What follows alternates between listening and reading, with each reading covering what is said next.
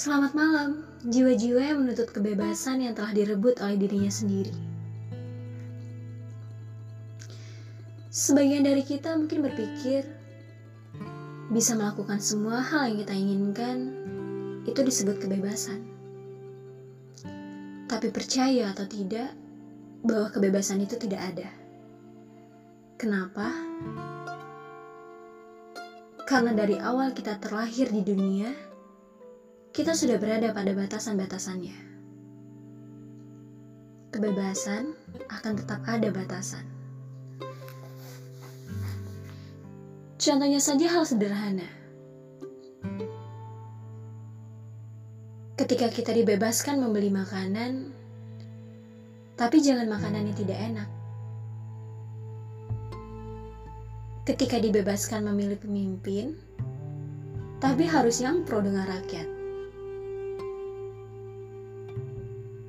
Demokrasi yang di dalamnya ada kebebasan, tetap ada hukum untuk mencegah bergesernya demokrasi menjadi anarki. Lagi-lagi kebebasan ada batasan. Jangan berpikir kita belum bebas karena masih dibatasi. Karena semua berawal dari pemikiran kita sendiri. Yang merasa belum merdeka, merasa terancam, merasa takut gagal dan kecewa, serta pemikiran negatif lainnya. Jadi,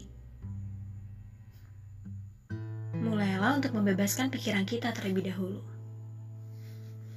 tidak menyalahgunakan kebebasan yang akhirnya malah merugikan.